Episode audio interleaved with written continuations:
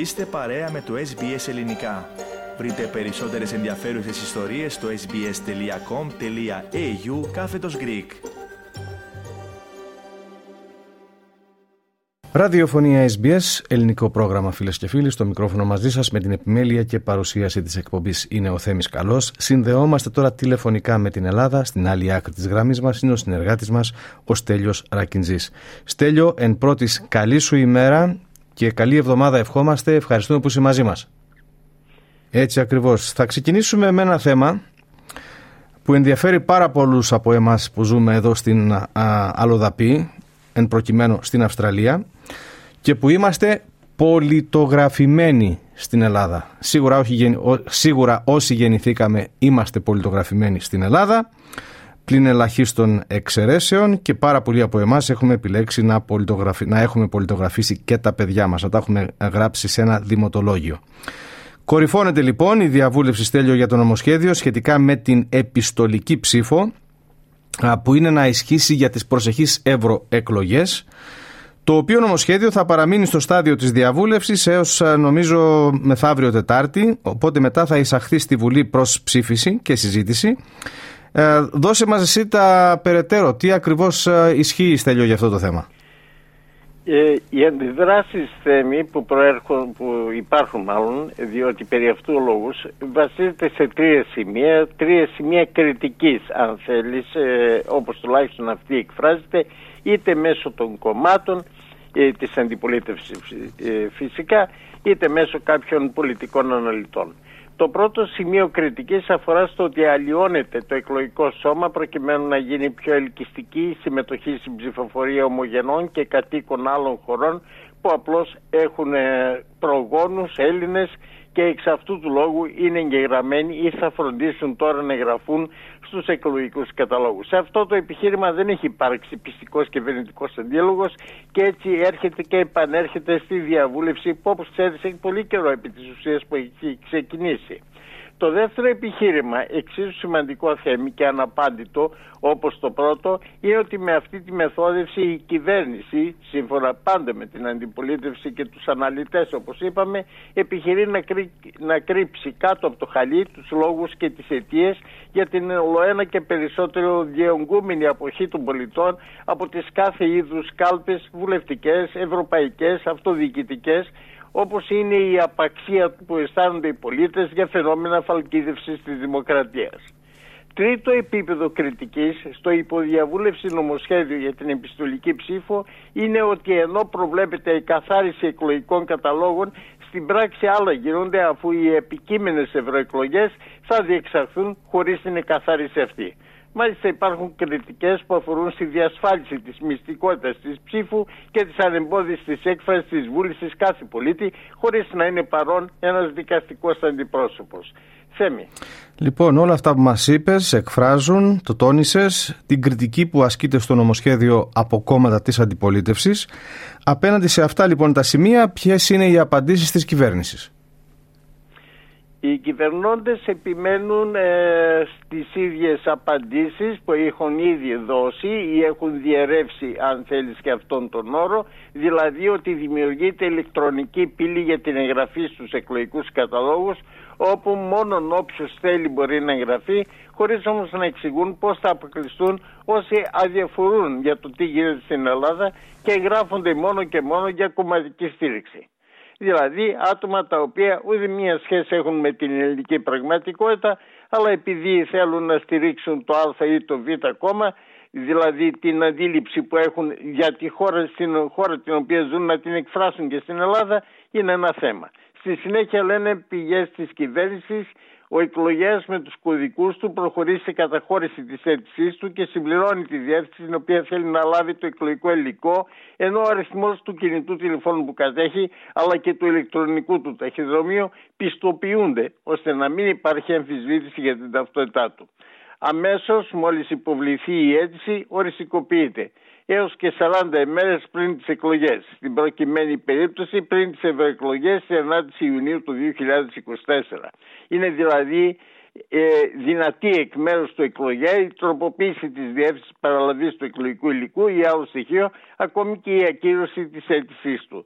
Είναι σαφές λοιπόν θέμη ότι αυτές οι απαντήσεις δεν είναι για τον πυρήνα των αντιδράσεων και της κριτικής που ασκείται στο συγκεκριμένο νομοσχέδιο. Απλώς η κυβέρνηση και πρέπει αυτό και το αντιλαμβάνονται όλοι στην ουσία είναι μόνη της, διαθέτει κυβερνητική πλειοψηφία και περνάει από τη Βουλή ό,τι θέλει καθώς η αντιπολίτευση δείχνει απούσα.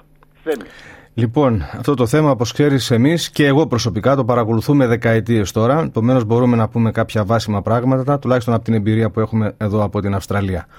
Πρώτον, ναι, υπάρχει ένα ενδιαφέρον από κόσμο που είναι γεννημένος στην Ελλάδα και έχει και σώα στα σφρένας, διότι πάρα πολλοί που έχουν υπερβεί τα 90 έτη κτλ. είτε είναι σε γυροκομεία, είτε υποφέρουν από άνοια, είτε από άλλες ασθένειες. Οπότε το τελευταίο πράγμα που τους απασχολεί είναι να ψηφίσουν για τα εκλογικά δρόμενα στην χώρα καταγωγής, στη χώρα γέννησης, που ήρθαν εδώ από την ηλικία των 10 έως των 20 ετών περίπου. ενδιαφέρει, όπως είπα, ένα ποσοστό Ελλαδογεννημένων. Ίσως να ενδιαφέρει και ένα ποσοστό. Δεν έχουμε δει εμείς εδώ ενδιαφέρον από τον κόσμο που συνομιλούμε. Πάμε και στι εκδηλώσεις και τα λοιπά από Αυστραλογεννημένους που να γεννήθηκαν στην Αυστραλία δεκαετίας του 50, του 60, άντε και λίγο του 70. Ελάχιστο μα ελάχιστο ενδιαφέρον. Και αν μιλούμε για εγγόνια μεταναστών, πολλά από αυτά δεν μιλούν και τη γλώσσα και έχουν και την ειλικρίνεια και το θάρρος να λένε και να, μας, να είχαμε τη δυνατότητα να ψηφίζαμε για την Ελλάδα. Δεν ξέρουμε τίποτα για τη χώρα. Πηγαίνουμε μία στο τόσο για διακοπές. Επομένως υπάρχει ειλικρίνεια α, και το λένε αυτό. Θέλω όμως να τονίσω κάτι που είπες. Δύο σημεία, Στέλιο. Το ένα είναι α, η κυβέρνηση, και μας το είπε αυτό και ο Υφυπουργός Εξωτερικών, ο Γιώργος Κότσιρας, στην πρόσφατη συνέντευξη που είχαμε. Γι' αυτό έβαλε εδώ μόνο ευρωεκλογές και όχι εθνικές εκλογές γιατί μπορεί να περάσει και με 151 ψήφους το νομοσχέδιο. Το τόνισες, έχει την αυτοδυναμία η κυβέρνηση και θα υπερψηφιστεί. Για τις εθνικές εκλογές θα χρειαζόταν 200 ψήφοι. Αν πρόκειται να ισχύσει η επιστολική ψήφος για τους Έλληνες του εξωτερικού, εκεί θα χρειαστούν 200 ψήφοι, μας το τόνισε. Το άλλο που πρέπει να πω και μας δίνει ευκαιρία είναι αυτό που σημείωσες εκαθάριση εκλογικών καταλόγων. Το συζητήσαμε εκτενώς με τον κύριο Όθωνα Ηλιόπουλο, βουλευτή επικρατείας του ΣΥΡΙΖΑ, από τους απόδημους, από τις Ηνωμένες Πολιτείες. Εκείνος είπε, εμείς απλώς επαναλαμβάνουμε, όταν κάναμε τη σχετική συζήτηση, ότι οι, οι ψηφοφόροι που δεν είναι καν στη ζωή είναι περίπου ένα εκατομμύριο. Και εν παραμένουν εγγεγραμμένοι στους εκλογικούς καταλόγους στην Ελλάδα και παρότι για δεκαετίες ακούμε αυτό το αίτημα για εκαθάριση εκλογικών καταλόγων, το ακούμε αλλά δεν το βλέπουμε.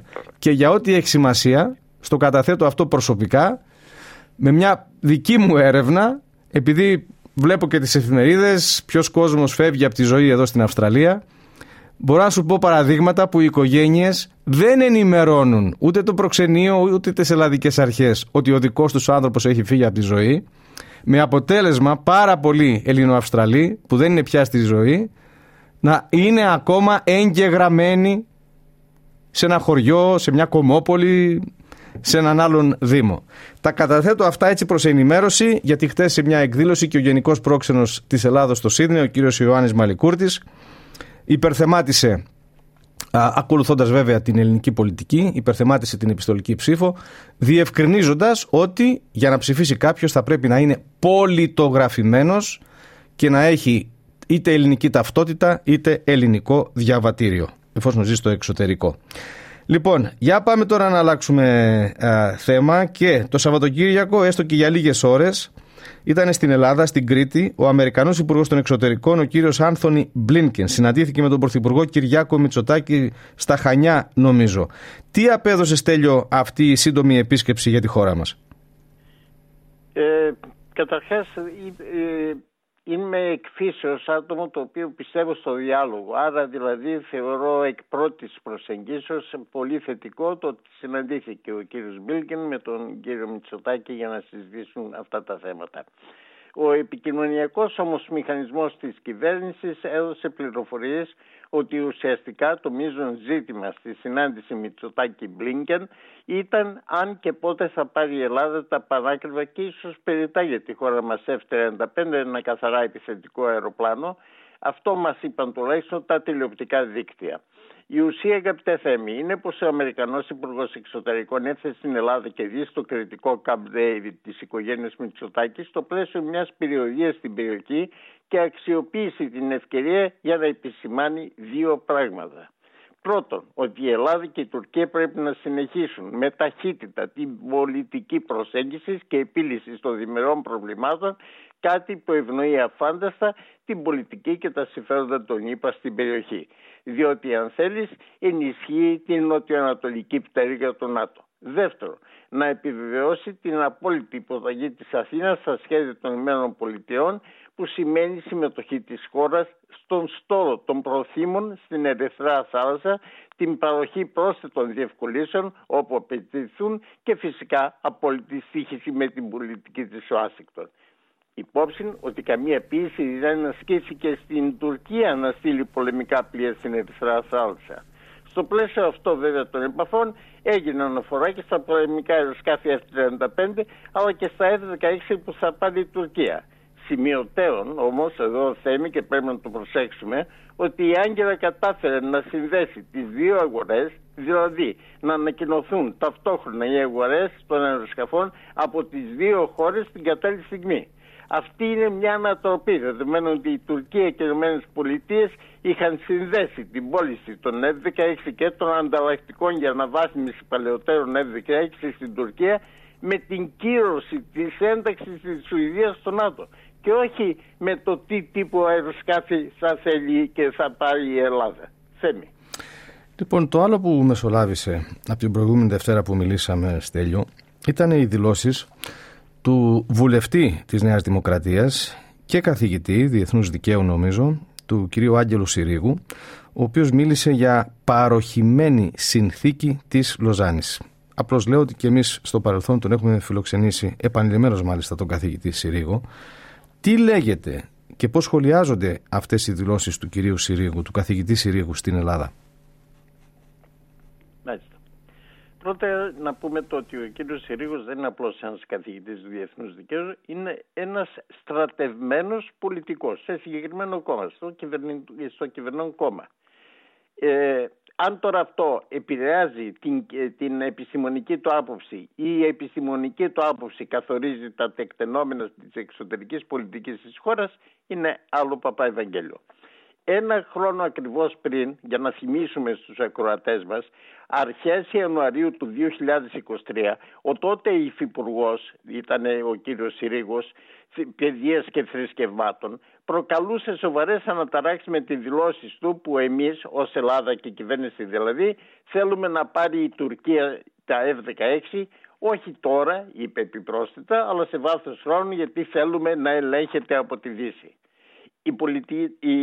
τα πολιτικά κόμματα και οι πολιτικές αντιδράσεις γενικώ που είχαν προκληθεί ήταν πράγματι πολύ μεγάλες εκείνη την εποχή, δηλαδή πριν ένα χρόνο. Λειτουργήσε τότε ως λαγός, ως προπομπός κινήσεων ή σκέψεων του Μεγάρου Μαξίμου; Το ερώτημα παραμένει ακόμη. Μόνο πλέον που η εκτίμηση των ΗΠΑ και πολλών Δυτικών είναι πως υπάρχει εξομάλυνση των ελληνοτορικών σχέσεων Οπότε με άνηση μπορεί να τεθεί και να ζητηθεί από την Ελλάδα να άρει και να παραμερίσει τις όποιες επιφυλάξεις για την προμήθεια Αμερικανικών F-16 στην Τουρκία και το κυριότερο να περιορίσει την κινητοποίηση της ομογένειας στις ΗΠΑ για το όλο θέμα. Και όταν λέμε να άρει και να παραμερίσει τις επιφυλάξεις είναι εκείνα που είχαν βάλει ρητά να μην πετάξουν αυτά τα F-16 που θα έπαιρναν τα καινούργια ή αυτά που, που θα αναβαθμιστούν πάνω από το Αιγαίο, πάνω από τα, νερά, πάνω, συγγνώμη, από τα νησιά της χώρας μας. Από εκεί και πέρα το γιατί προχώρησε ο βουλευτής της Νέας Δημοκρατίας σε αυτή την αλλαγή στάσης προσφέροντας ένα δώρο στην Τουρκία και σε όσους μιλούν για γαλάζιες πατρίδες είναι για την ώρα χωρίς επίσημη απάντηση. Δεν λείπουν βέβαια αυτοί ακόμη και μέσα από το κυβερνητικό κόμμα που λένε ότι με τον ένα ή τον άλλο τρόπο ο κύριος Συρίγος προετοιμάζει το έδαφος για σοβαρές αναδιπλώσεις στα ελληνοτουρκικά στο πλαίσιο μιας διπλωματίας που ασκείται αυτό τον καιρό αλλά και των ασκούμενων πιέσεων των ΝΑΤΟ να τα βρούμε με τη γείτονα χώρα. Θέμη. Και αυτές οι δηλώσεις του καθηγητή Συρίγου σχολιάζονται και από πολλούς ακροατές μας εδώ, Στέλιο, είτε που βγαίνουν στον αέρα, είτε που στέλνουν γραπτά μηνύματα. Θα ολοκληρώσουμε με αυτό το θέμα τη σημερινή μας επικοινωνία. Θα σε ευχαριστήσουμε. Καλό υπόλοιπο της εβδομάδα και τα λέμε ξανά την άλλη Δευτέρα. Να είσαι καλά. Και εσείς να είστε καλά, με υγεία. Γεια Συνομιλήσαμε φίλες και φίλοι με τον συνεργάτη μας στην Ελλάδα, τον Στέλιο Ρακιντζή. Κάντε like, μοιραστείτε, σχολιάστε, ακολουθήστε μας στο Facebook, στο SBS Greek.